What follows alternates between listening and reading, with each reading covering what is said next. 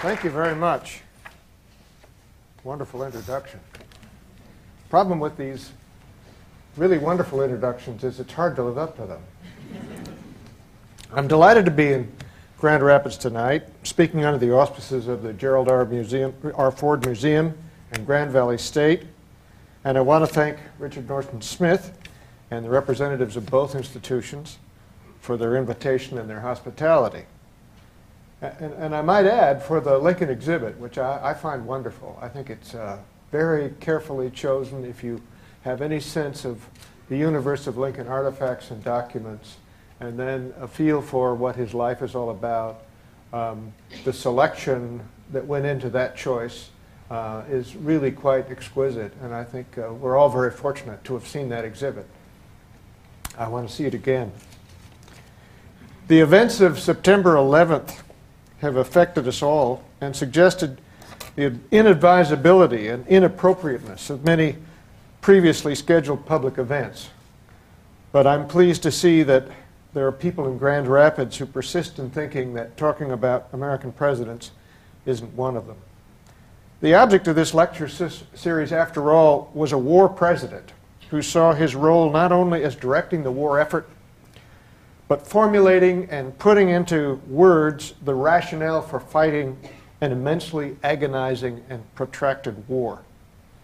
He labored under enormous handicaps, particularly at first, when he was roundly believed by the American intelligentsia to be a small-town, Midwestern politician of limited abilities who was simply in over his head. How he proved them wrong is, of course, one of the most remarkable stories in American history. So I welcome the chance to address you tonight on a subject of enduring relevance and importance, Abraham Lincoln. Abraham Lincoln is unique in many ways, but a notable aspect of his uniqueness, I think, is that his life is one of the traditional topics of American history that continues to be taught in our schools and continues to have an impact.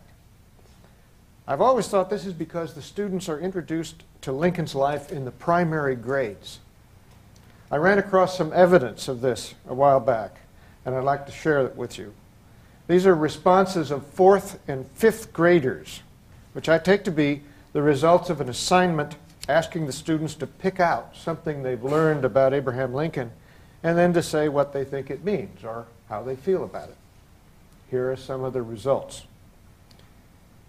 Abraham Lincoln lived in a log cabin. When he had to go to the bathroom, he had to go outside, even in winter. He was very sad.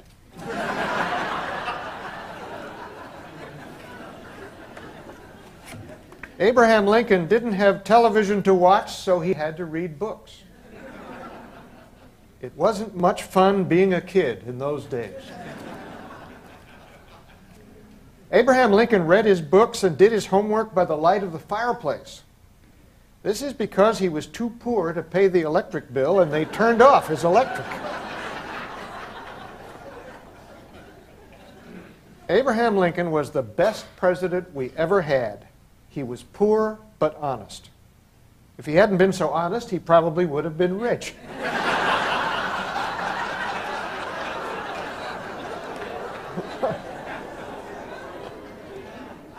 Abraham Lincoln was called Honest Abe because he was an honest president. They shot him. Abraham Lincoln and George Washington are our two best-loved presidents. This is because they are dead. One more. Abraham Lincoln was the first Republican president, but he was a good president in spite of this. It's been common practice in recent years for scholars to begin their presentations by acknowledging their biases, or, in the language so often invoked, to say where they're coming from. So let me confess at the outset that I, too, am an admirer of Abraham Lincoln. You may think this is unremarkable, but if you stop to think about it, admiration is not necessarily an asset for a scholar whose business is supposed to be to follow the truth wherever it leads.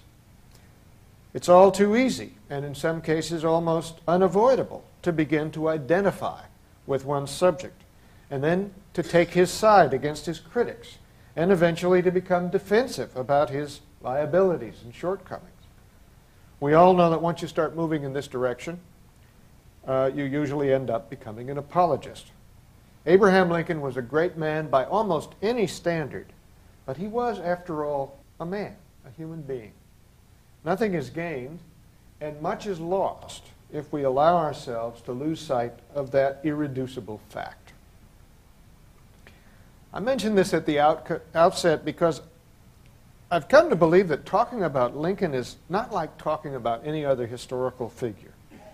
I studied and wrote about Thomas Jefferson for a good many years, Mister Smith suggested, and I thought I knew what it was like to stand up in front of an American audience and talk about an authentic American hero. Jefferson has almost universal name recognition. Even the French will acknowledge that they've heard of him. And he has a large constituency of admirers. But Abraham Lincoln, as I've learned, is in a class by himself. Even in an age when the traditional American heroes of art of fashion, interest in him is still surprisingly strong. I think this is largely because his story and personal example have become so ingrained in us as Americans that he has become part of our national identity. I regard this as fortunate because my study of the man shows him to be a marvelous exemplar of American values and an extraordinarily good role model. But the downside of all of this is that people don't like to hear untoward things about their heroes. Let me give you a personal example. A few years back, I got interested in some clues in the writings of Lincoln's law partner and biographer, William H. Herndon, that indicated that in creating an archive of letters and interviews about Lincoln, testimony that came from people who knew him, Herndon had recorded some of what he was told in two little memorandum books that have long since disappeared. From hints that he dropped here and there, it becomes evidence that he had used these two little memorandum books as repositories for some of the unseemly or unflattering stories that he'd been told about his law partner. After perusing these two lost memorandum books for several years and wondering about their contents, I got on the trail of a woman who had read them in eighteen sixty-six. To make a long story short, her private journal, her letters, and her journalism provide intriguing, if highly problematic, glimpses of what she'd seen. What most interested me was that Herndon, who revered his partner, but disliked the deification that was being conferred on him, believed that the world deserved to know the whole truth about its great men, and that Lincoln's undeniable greatness could not be diminished by the truth about his life, whatever that might be. Herndon thought for a long time he could find a way to tell even the most unwelcome and unflattering truths about Lincoln without demeaning him. But because of the material in his two little memorandum books, he was caught on the horns of a dilemma, and he finally couldn't bring himself to use that kind of material in his biography. It was this dilemma that interested me. But when I talked about it with some Lincoln audiences, presenting some of the indications of what Herndon had collected in his memorandum books, it became clear that there are some things about their heroes that people would rather not know. If you're sufficiently interested in this example, you can read about it in the May two thousand issue of the Atlantic Monthly. Incidentally, I submitted that article with the title, Herndon's Dilemma, but the editors insisted on giving it a title that points in a slightly more suggestive direction, Keeping Lincoln's Secrets. No one here needs to be reminded that Abraham Lincoln first achieved national recognition as a politician through his famous series of debates with Stephen A. Douglas in eighteen fifty-eight.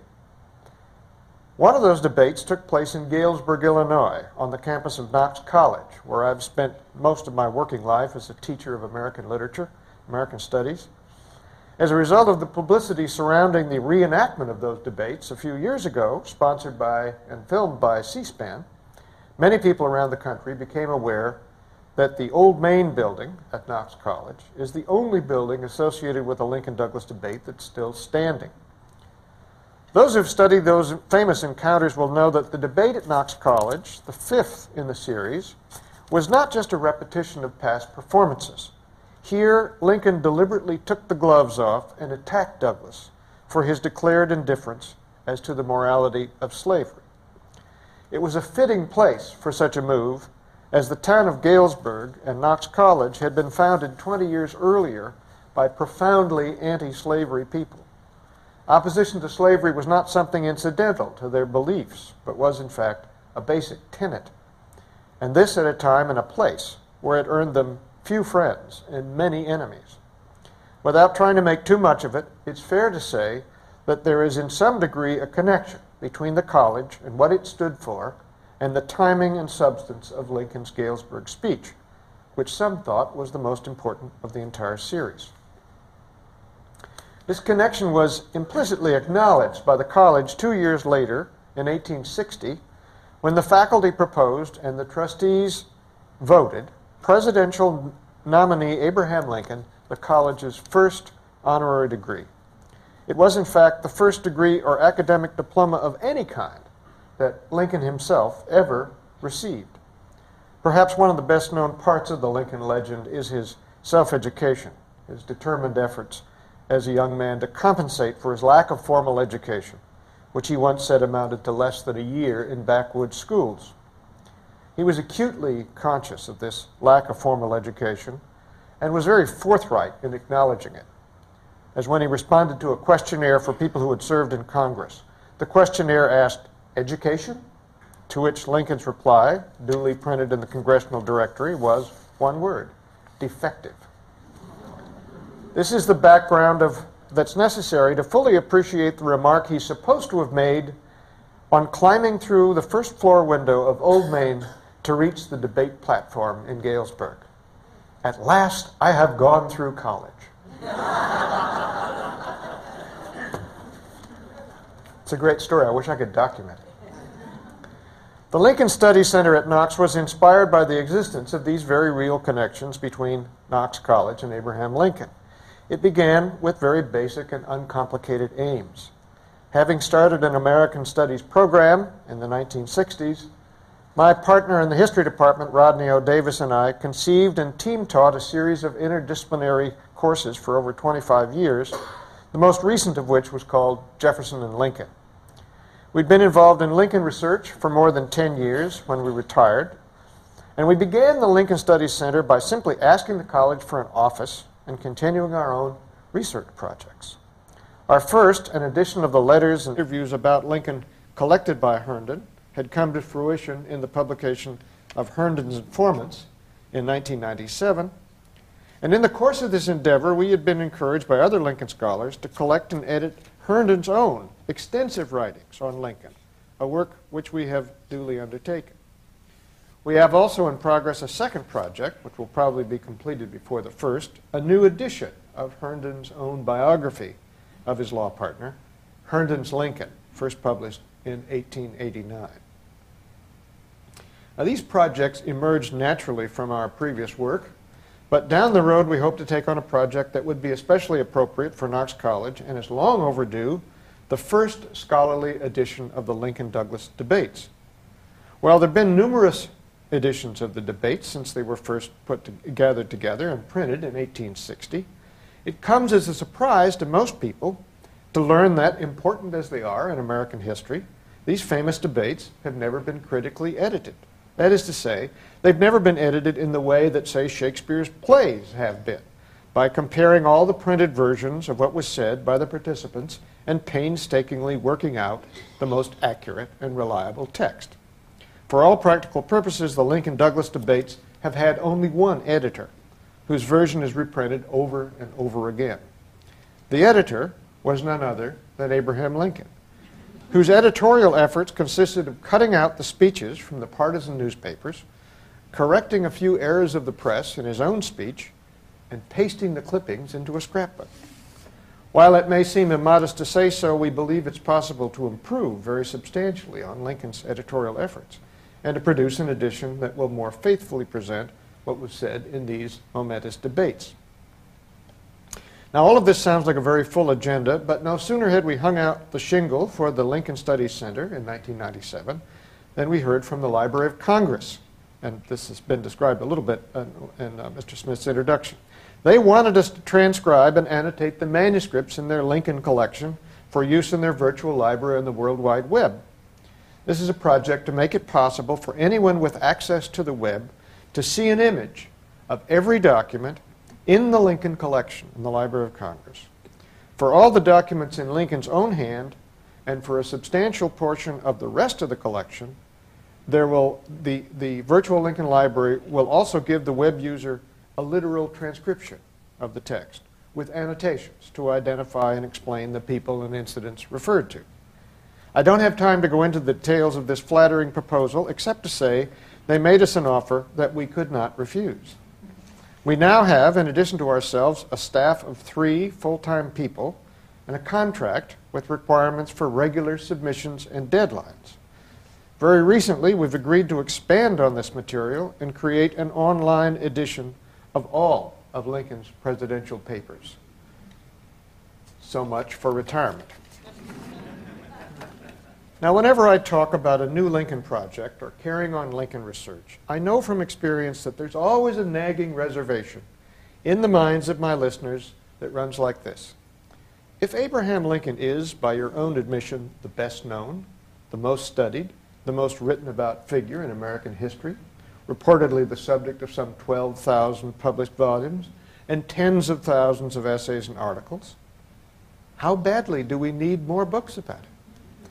How much more is there to know?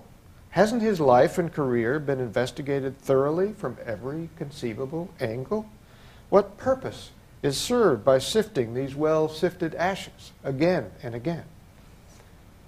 Now, these are fair questions, and as one who has helped exacerbate the problem by adding three more books to the pile, with the intention of adding even more, I feel called upon to attempt an answer.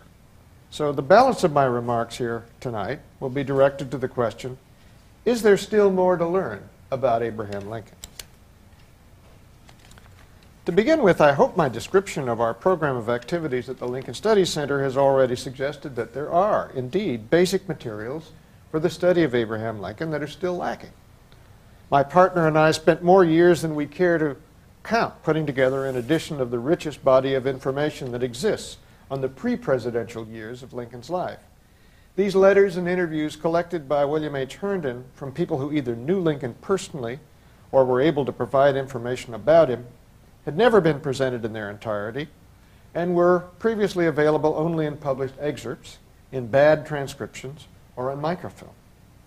As a result, even the best-informed Lincoln scholars had no more than a partial and often a very biased and erroneous view of what was contained in this important cache of primary source material.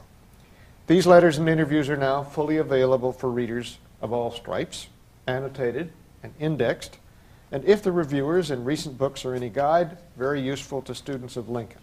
I offer that as my first exhibit in evidence. In talking about what we still have to learn about Abraham Lincoln, I cannot emphasize too strongly the lesson that the research I've been involved in has repeatedly shown, that we have not yet discovered or uncovered or recovered all the important source material for Lincoln's life. I know this seems hard to believe, but it is being borne out all the time. When I first entered the Lincoln field, I confessed that I had nothing further in mind than to make a comparison of the youthful reading of Lincoln and Thomas Jefferson, whose formative reading I'd been pursuing for several years.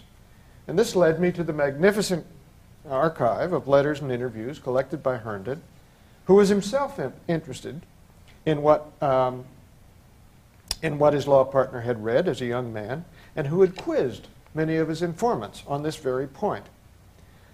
But what I found in reading my way through these materials was that a, a large body of testimony that seemed to fly in the face of the accepted picture of Lincoln's early years.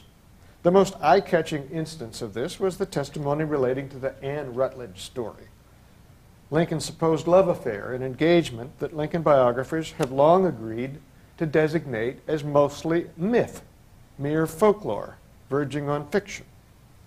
But it was hard for me to see what was wrong with the testimony of some twenty-four witnesses who were almost unanimously agreed that Lincoln not only courted Anne Rutledge and had been engaged to her, but that he went off the deep end when she suddenly died. There are many other aspects of Lincoln's early life that this body of material told about or pointed to that had either been ignored or little explored in Lincoln biography. So, as my partner and I prepared our edition of Herndon's materials, I began writing essays, and finally a book, Honor's Voice, about the picture of Lincoln's early life that emerges from that and other material, a picture that's distinctly different from the one that traditional biography had imposed. Let me offer some examples of how this works. Going through the hundreds of letters and interviews in Herndon's neglected archives, one runs across clues of various kinds, following the clues provided by the testimony of two of Herndon's informants, both of whom were trying to recall something that had happened thirty years earlier, and neither of whose account proved to be strictly accurate. I was led by a kind of triangulation to a previously unknown letter to the editor of an obscure village newspaper in eighteen thirty-four, a letter that was written by Abraham Lincoln.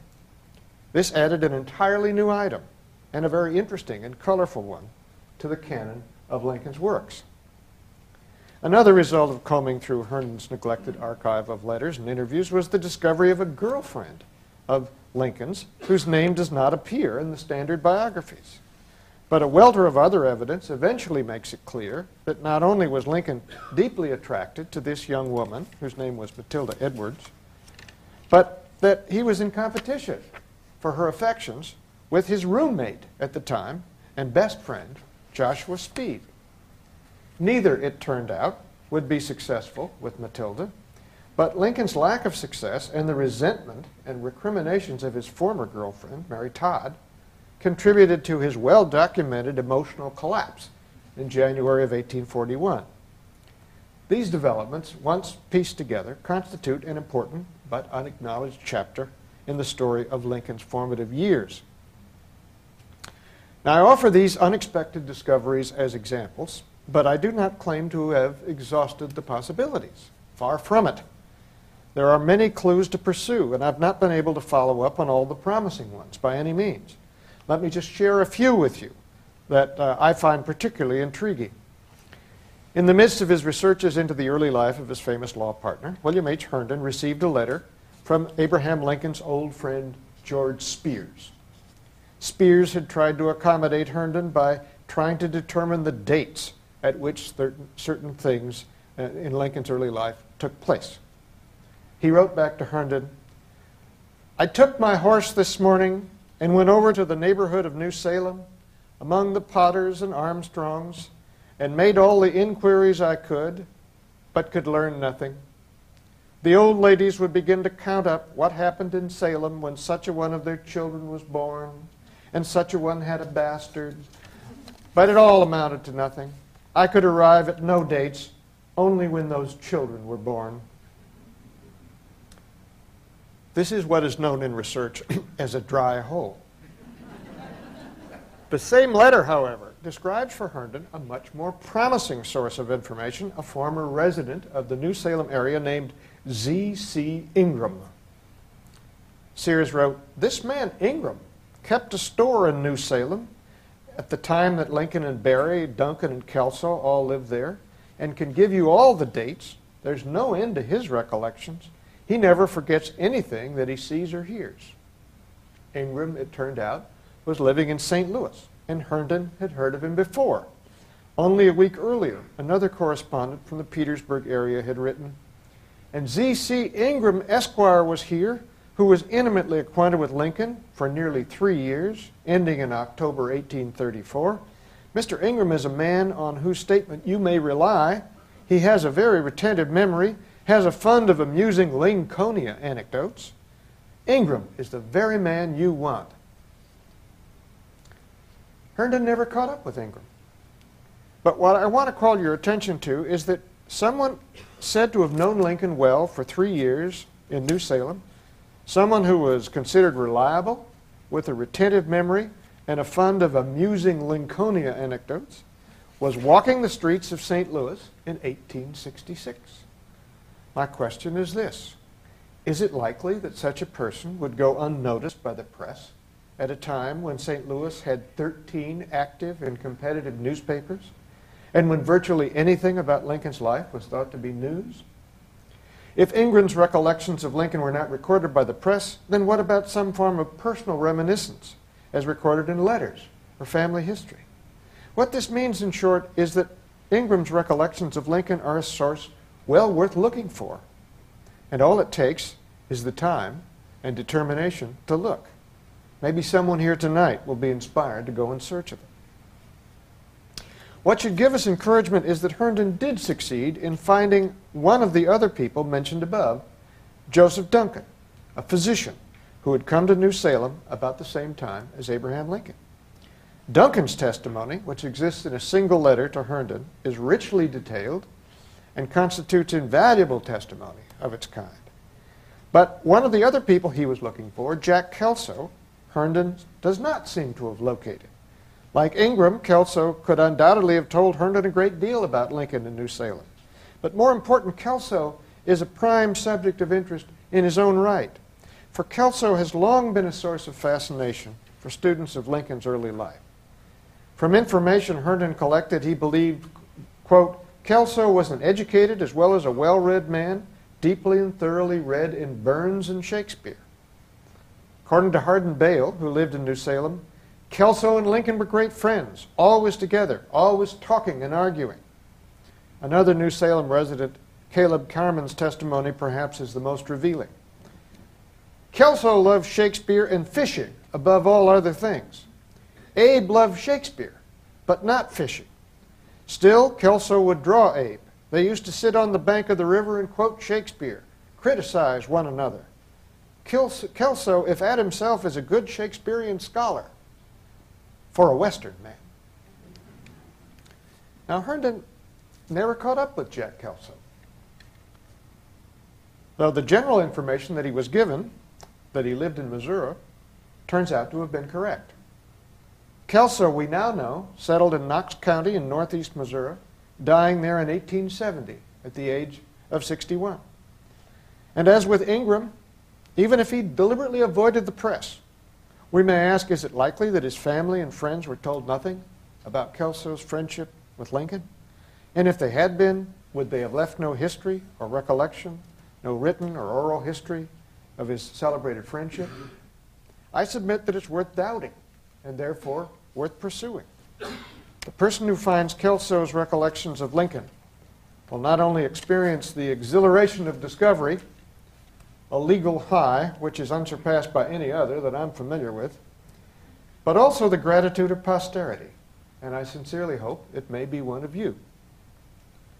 Of course, the digging that's required to find new sources of historical information is often beset with dry holes, but that's what research is all about. Let me talk now about some new sources that we don't have to wait for. I begin with one of the many discoveries of Professor Michael Burlingame, who is, in my opinion, the most prodigious researcher ever to investigate the life of Abraham Lincoln. He's published seven books in as many years, and most of these are new editions or new compilations of lost or neglected sources, including five volumes containing the letters, essays, diaries, and memoranda of Lincoln's White House secretaries and biographers, John G. Nicolay and John Hay. In the interest of time, I We'll cite only one of Professor Burlingame's discoveries. Nicolay and Hay wrote a huge ten-volume biography of their former chief, in which are found a scattered handful of quotations from certain of Lincoln's close friends on intriguing topics in Lincoln's early life. Where these quotations came from has never been evident until Professor Burlingame discovered their source, a series of personal interviews conducted by Nicolay with some of Lincoln's very oldest and closest friends, Orville H. Browning, William Butler, Milton Hay, John Todd Stewart, Jesse K. Du Bois, Stephen T. Logan, Leonard Sweat, Ward Hill Lamon, to name only a few of the better-known figures. These were people who were very close to Lincoln and who knew him well, but their testimony, except for the few stray remarks mentioned earlier, had been entirely unknown until just a few years ago. What these close associates of Lincoln told Nicolay had been largely suppressed by the biographers because it dealt mainly with Lincoln's personal life, a subject that Lincoln's son, Robert Todd Lincoln, did not want Nicolay and Hay to treat in detail. Since they were dependent on the goodwill of the president's son for the use of his father's papers, they decided to confine themselves as much as possible to Lincoln's public life. But these interviews, published by Professor Burlingame as an oral history of Abraham Lincoln in nineteen ninety-six, are nonetheless enormously significant and are already having a decided impact on Lincoln biography. A truly dramatic example of what's still to be learned about Lincoln, and one that may be of particular interest to some of you, is the work just completed after many years of effort by the Lincoln Legal Papers Project. Though we've always known that Lincoln made his living as a lawyer, and though many books have been written about Lincoln the lawyer, it is now made clear that we have known about his practice of law only partially and anecdotally. That is, what we think we know about this subject is based on accounts of a relatively small number of individual cases and trials and the random recollections of certain attorneys, judges, clients, and other participants. But if you asked, how many law cases did Lincoln have? Or how many jury trials did he participate in? Or how many times did he win? Or how many times did he represent the defendant? Or how much of his practice was in criminal cases, or murder cases, or appellate cases, or in defending railroads or corporations? Heretofore, there was no way to answer these very basic questions. Now, thanks to the exhaustive research and resulting database put together by the Lincoln Legal Papers Project, those questions can all be answered in short order and definitively. Moreover, this magnificent new tool, which was published in electronic format in the year two thousand, and um, which the librarians tell me is now uh, at the Special Collections Room in uh, Grand Valley State, um,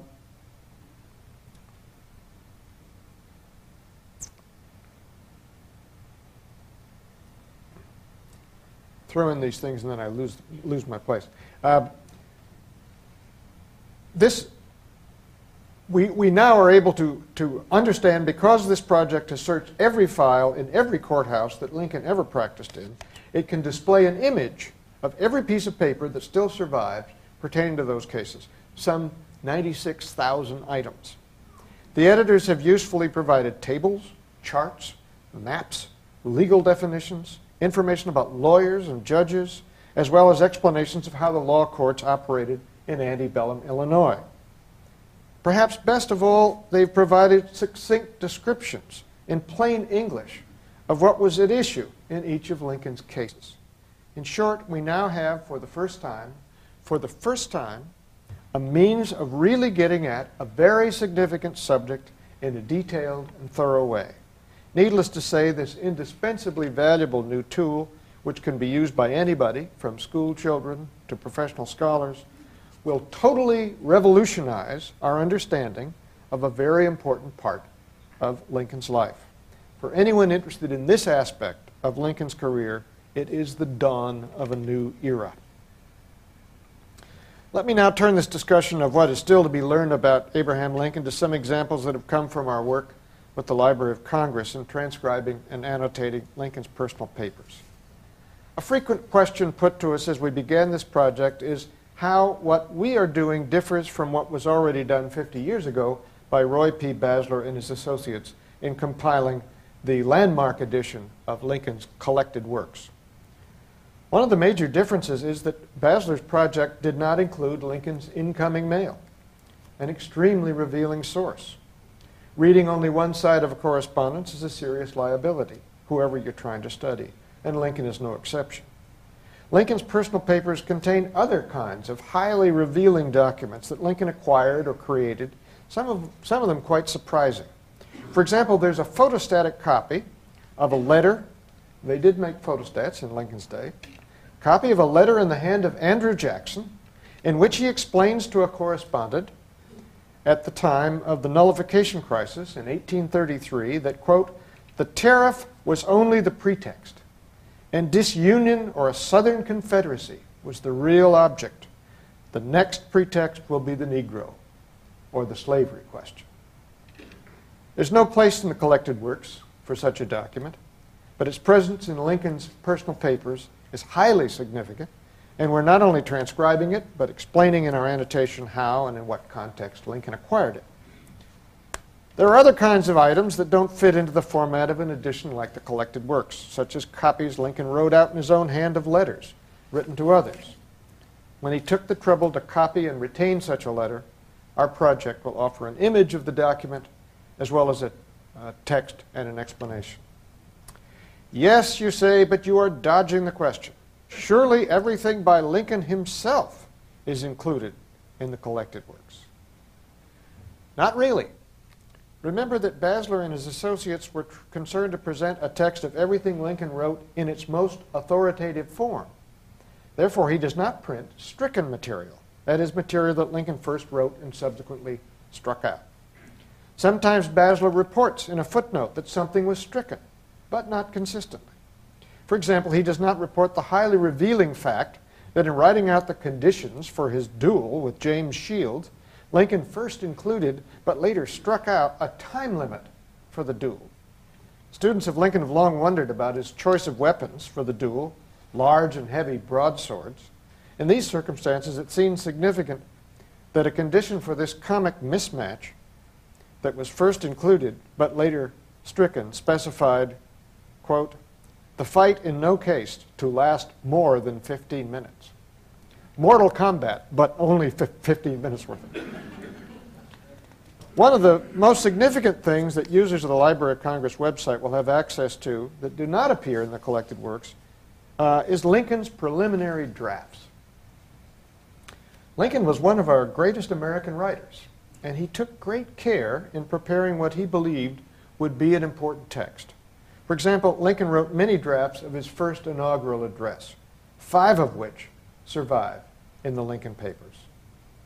Our project is duly transcribing them all, showing all the insertions and the deletions in each.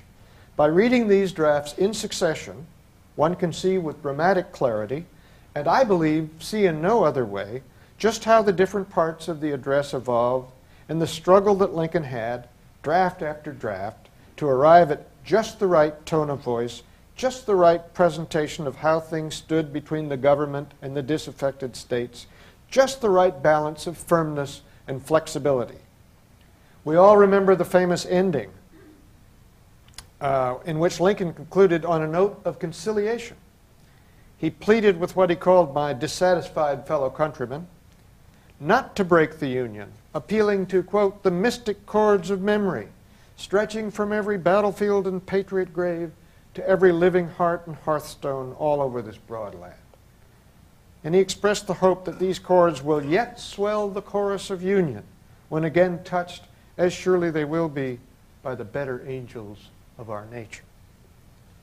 What comes home to the reader of all the successive drafts of the first inaugural is that this memorable, very conciliatory language, which owed much to the suggestions of his Secretary of State, William H. Seward, appeared only as a handwritten addition to the final draft. It's being added there just before the inauguration ceremony represented, in fact, a dramatic shift from the ending of all the earlier drafts, all of which had concluded with a bluntly defiant question for the South. Shall it be peace or a sword? This is an important story that cannot be glimpsed in reading only the final text, nor can the evolution of the address be followed intelligently in, intelligibly in footnotes, as in the collected works. It's necessary to read each draft in succession and observe the changes as they evolve. And this, Lincoln's students with access to the Library of Congress website will soon be able to do. Incidentally, for all the attention paid to Lincoln's closing paragraph and his brilliant adaptation of Seward's suggested text, we can find no study in all of Lincoln scholarship that focuses on the drafting of the first inaugural and that takes advantage of the five surviving texts and the immensely revealing story they tell. If there's someone here tonight who would like to study a significant Lincoln topic but thought there was nothing left to study, I hope they will take note.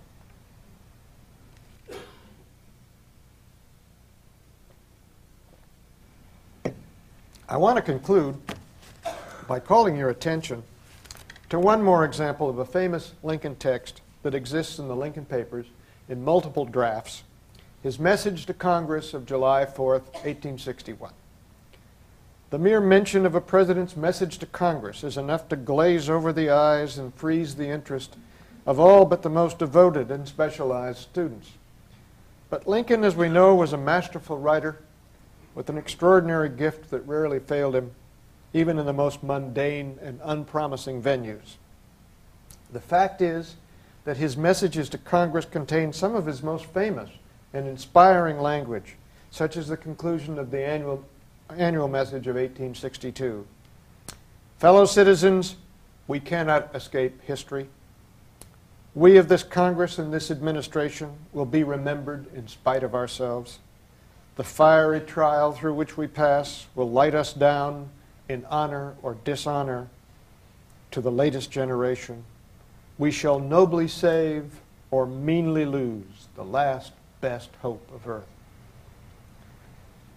It would appear that on no speech or writing did Abraham Lincoln work longer and more diligently than he did on the message to Congress that he proposed to send to that body when it convened in emergency session on the fourth of July, eighteen sixty-one. In it, he would describe the harrowing events of the secession crisis and explain and justify his actions in responding to it.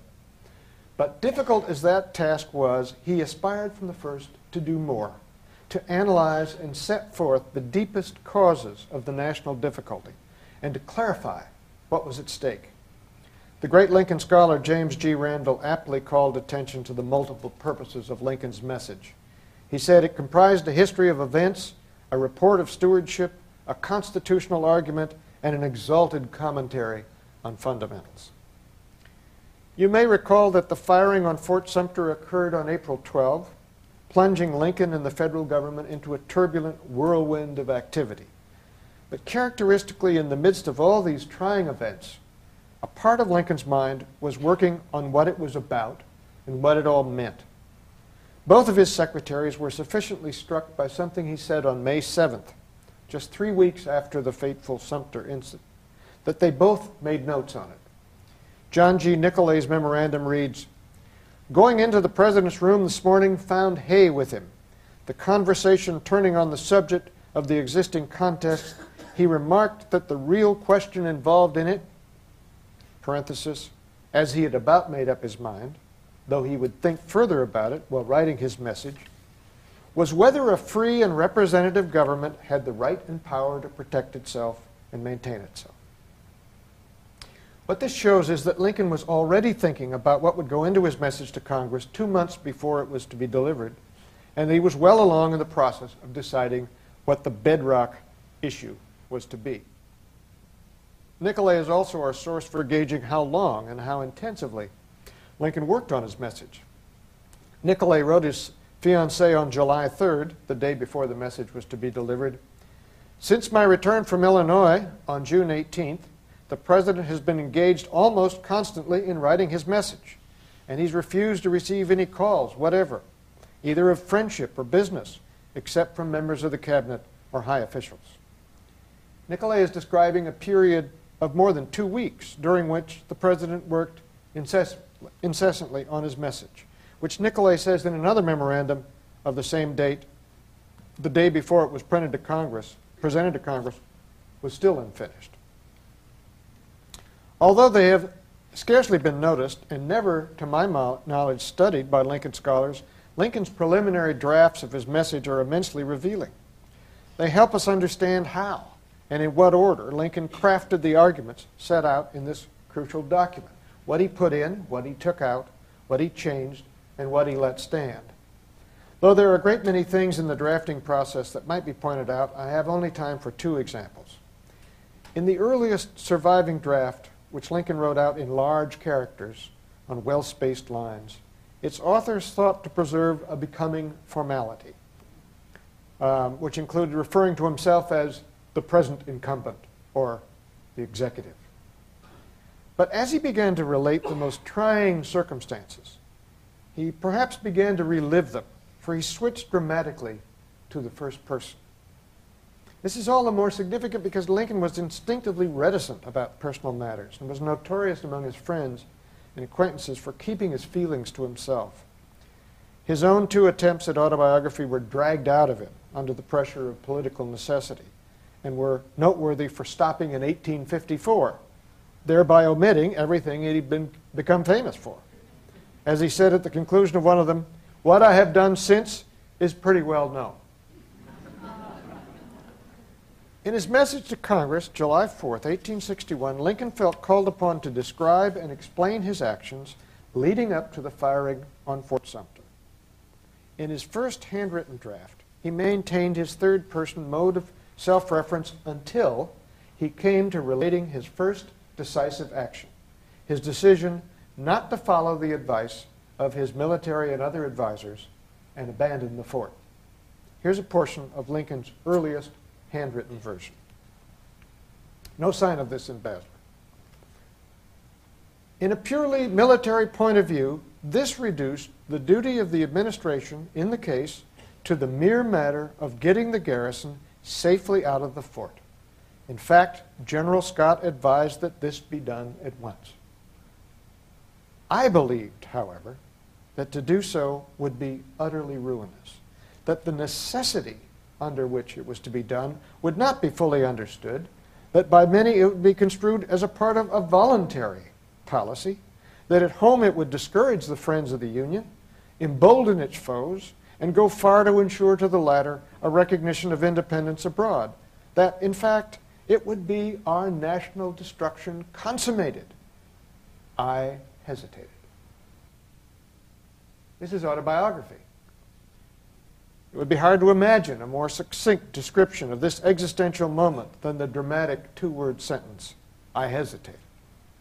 For here Lincoln has acknowledged a sharp difference between his advisors, whose view was solely focused on military considerations, and his own, which was political and strategic.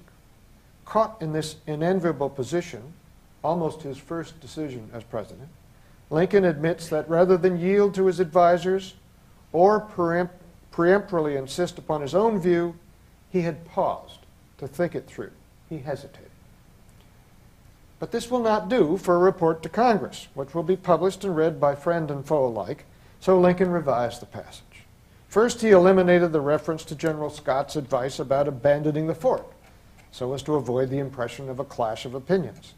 Then he changed his first-person references to himself to the third person. The administration believed, and later submerged his own persona even further by retreating to the passive voice. It was believed. Finally, he decided that even saying the administration hesitated conveyed the wrong message. So he eliminated that and substituted instead, this could not be allowed. Not hesitation, but decision. One final example. Far and away the most quoted passage from the message of July fourth, eighteen sixty-one, is a stirring passage near the conclusion, which was intended to show people that saving their government was not just a necessary, but a noble undertaking, having to concern himself with the most basic issues, particularly the right of the majority government to preserve itself. Lincoln had deliberately omitted any reference to slavery. Finding himself in substantial agreement with Andrew Jackson's insight that the Southern leaders were mainly looking for a pretext to form the Southern Confederacy, Lincoln had told his secretaries in one of their sessions, admit the right of a minority to secede at will, and the occasion for such secession would almost as likely be any other as the slavery question. Therefore, Lincoln decided to ignore the issue of slavery in his message and to concentrate on what he considered the prior and more fundamental issue, the survival of majority rule. But in his conclusion, he attempted to depict the benevolent aims of government, of a democratic government, in such a way as to draw a circle that would implicitly include the problem of slavery. The existence of his preliminary drafts enable us to observe Lincoln in a telling gesture, which I believed was aimed at signaling this intent. He did it all by revising what he'd first written with the simple substitution of one word, unfettered. And in reading this in the, in the present context, it seems to me to resonate with the kind of meaning that we, that we come to for Lincoln and that we get. This is what he wrote. On the side of the Union, it is a struggle for maintaining in the world that form and substance of government whose leading object is to elevate the condition of man, to lift artificial weights from all shoulders, to clear the paths of laudable pursuit for all, to afford all an unfettered start and a fair chance in the race of life. Tell that to the Taliban. Thank you very much.